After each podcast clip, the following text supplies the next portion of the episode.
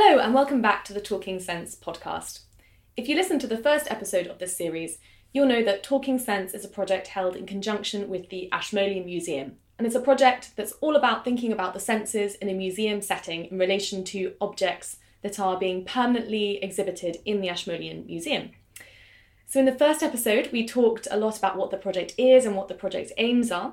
And then in the second episode, we gave you a sense of what the workshop days in the Talking Sense project were like. In the following episodes, we'll be giving you recordings of the gallery talks, which are the culmination of the Talking Sense project. In this episode, we'll be hearing from Jasmine Protou, a DPhil candidate in history. She will be talking about the significance of the senses in reading and travelling through looking at 18th century carriage clocks as part of her talk, Sights for Sore Eyes Reading the Senses in Religious and Cultural Pilgrimage. Her talk partner was Raffaella Rohrhofer, a DPhil candidate in English, who spoke about the Alfred Jewel and Thomas Becket's casket, to pair Jasmine's talk with understanding of pilgrimages to centres of spiritual salvation. Okay, um, hi, so my name is Jasmine, and I am a PhD student here at the University of Oxford in the history faculty, and I study women and travel guidebooks in the 19th century. So uh, today we're going to be talking a little bit about the themes of um, the sense of sight, uh, reading, travel, and cultural pilgrimage. Um, but before I kind of get into my talk, um, I'm going to first describe uh, an object which I would normally invite you to look at, but since we are in a podcast at the moment, I'll just describe for you. Um, so, the object that we're going to look at today is a clock, and it consists of a clock face in silver, gilt brass, and steel. It comes with a cover. Um, and this cover is very ornate. It features decorations of um, sort of swirling figures, and it has um, a feature of some Roman soldiers, uh, a woman kneeling before the Roman soldiers, and uh, she is holding the hand of an infant, which seems to be taking, being taken away by these Roman soldiers. So that is kind of the, descri- the description of what we're looking at on the case. But the watch or the clock itself is actually um, quite large. It's, it's an awkward size. It's not something that you would carry around in your pocket. Um, it would be quite heavy and a bit cumbersome. And what this clock actually is, is a carriage clock. And it was built in, made in 1760 in Poland. And this sort of gives you a time of, uh, of an interesting period of travel. So we're going to talk a little bit about that in a moment. Um, but First, I'd like to point out obviously that I am not from Oxford, um, I'm Canadian. So there are a lot of uh, people who come to Oxford from different places. We are visitors, tourists, travelers, immigrants. Um, so there's a lot of different people here from all over the world.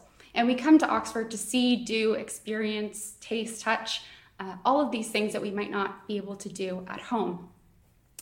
And this is exactly what 18th century people were doing. And if we think about travel a little bit in the context of the early modern or modern period, um, it was actually quite a difficult and uncomfortable thing to do. People traveling for maybe for religious reasons to do a kind of pilgrimage um, wouldn't be very comfortable. Uh, it would be a very difficult and grueling process. So the only people that really ever went on a long journey would have been people with wealth or status, elite people who had the money and the time to do this kind of thing. So, travel for pleasure was actually quite uh, a new occurrence, and in the 18th century, um, it became popularized in a phenomenon known as the Grand Tour. Um, many of you may have actually heard of this phenomenon because it, it was quite well known. And the Grand Tour often consisted of um, elite European and often, from the most part, English um, men. And these aristocrats would study uh, with private tutors or have formal education for a few years, and they would study classical and Greek uh, history, they would do Latin. And after all of this study, at the end of their sort of schooling, they would want to put this this education into practice. They wanted to go abroad and actually see the things and experience the things that they had spent so long learning about. So they would often go on a grand tour for approximately three or four years, so quite a long time.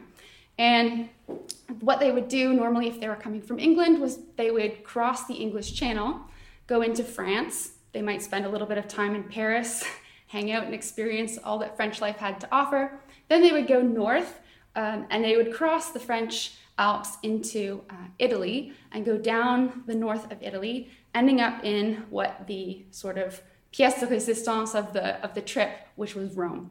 So, Rome, as the cultural center of Western civilization, was thought to be the, the real end point of this tour.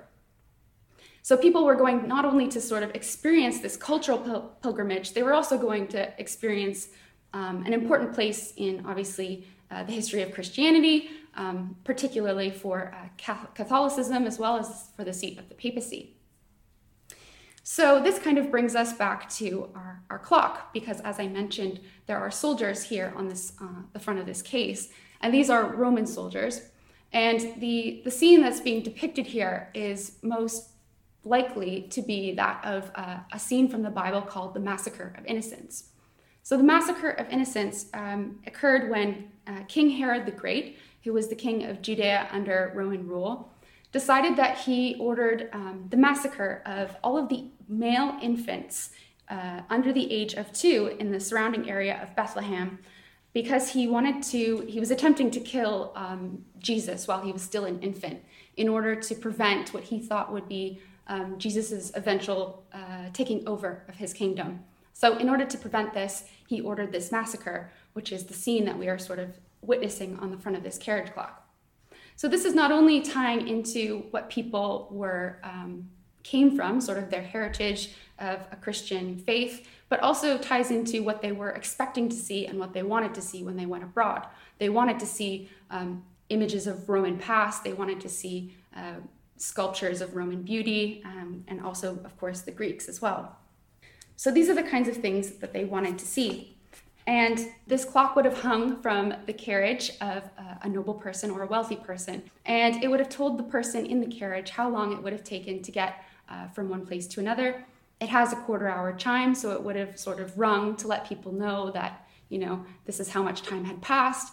And they were really expecting to spend quite a long time on this journey. Um, it might take days or weeks to get from one place to another. So, really, a sense of time was different um, in this period because people were expecting for this to take so long. And as I said, it was made in Poland, but it was used for well over a century before it finally made its way into this museum. It was repaired in London in 1858, almost a century after it was made, and it was repaired again in 1876. So obviously, this clock traveled quite far, and it was also used quite frequently because it had multiple, multiple repairs. And um, what I didn't mention before is on the face of the woman, there actually seems to be some wear, so it's been worn away.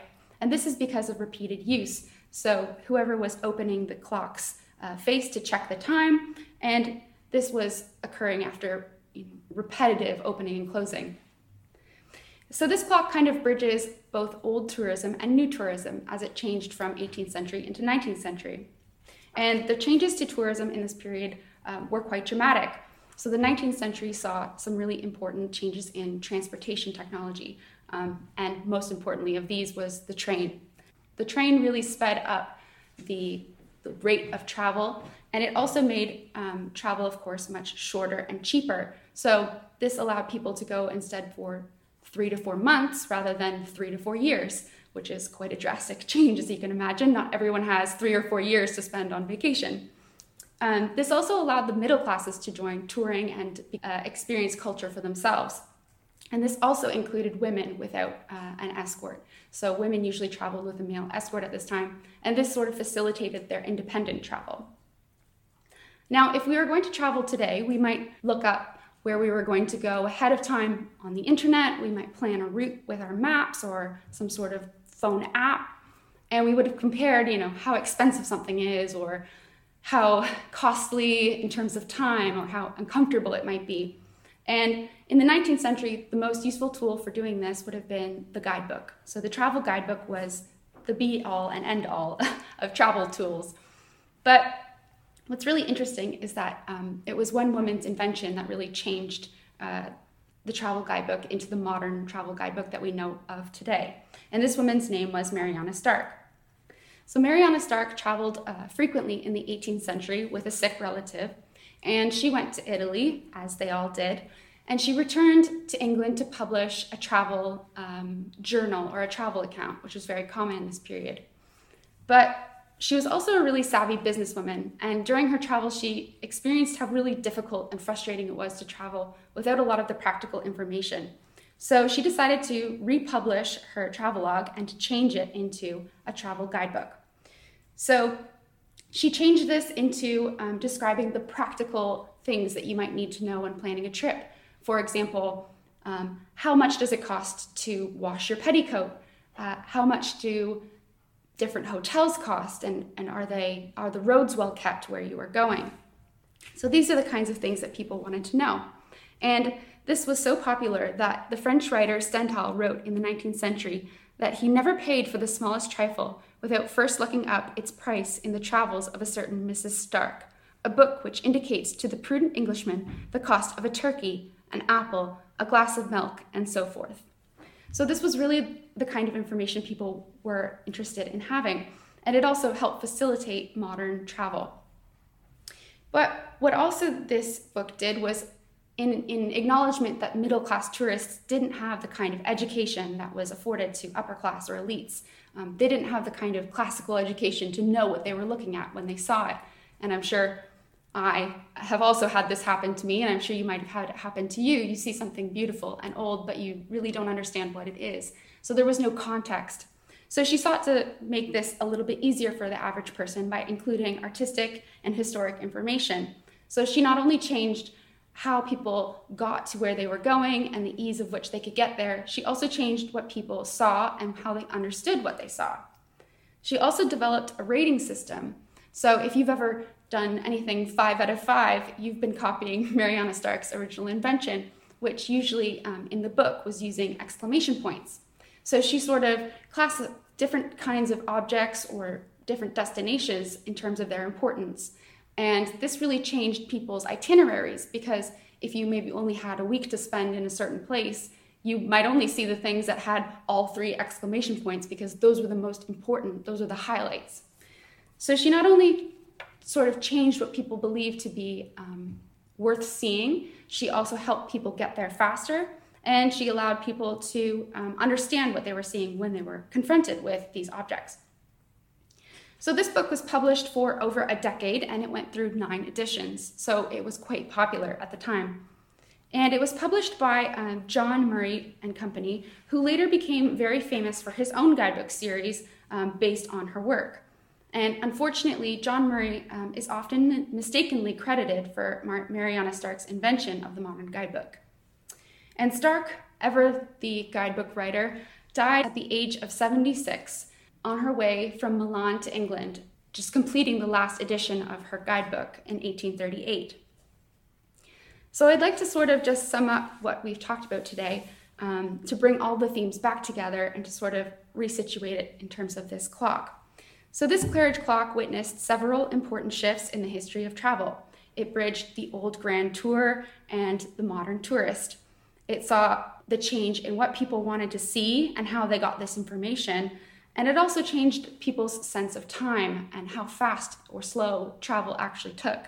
But it also indicates that instead of women merely being the subject of paintings, or in this case, the cover of a carriage clock, they were actually travelers themselves, and ultimately, they shaped what people looked for on their journey and how they valued these sites.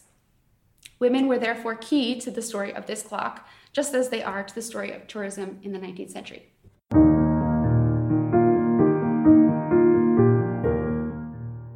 For further reading about this podcast and all of the podcasts in this series, please see the attached bibliographies in the show notes. Music for the show was by David Hilowitz, Moment of Truth piano version, provided by freemusicarchive.org. This podcast was presented, edited, and produced by me, Christy Calloway Gale. And me, Johnny Lawrence. Thank you for listening. Goodbye.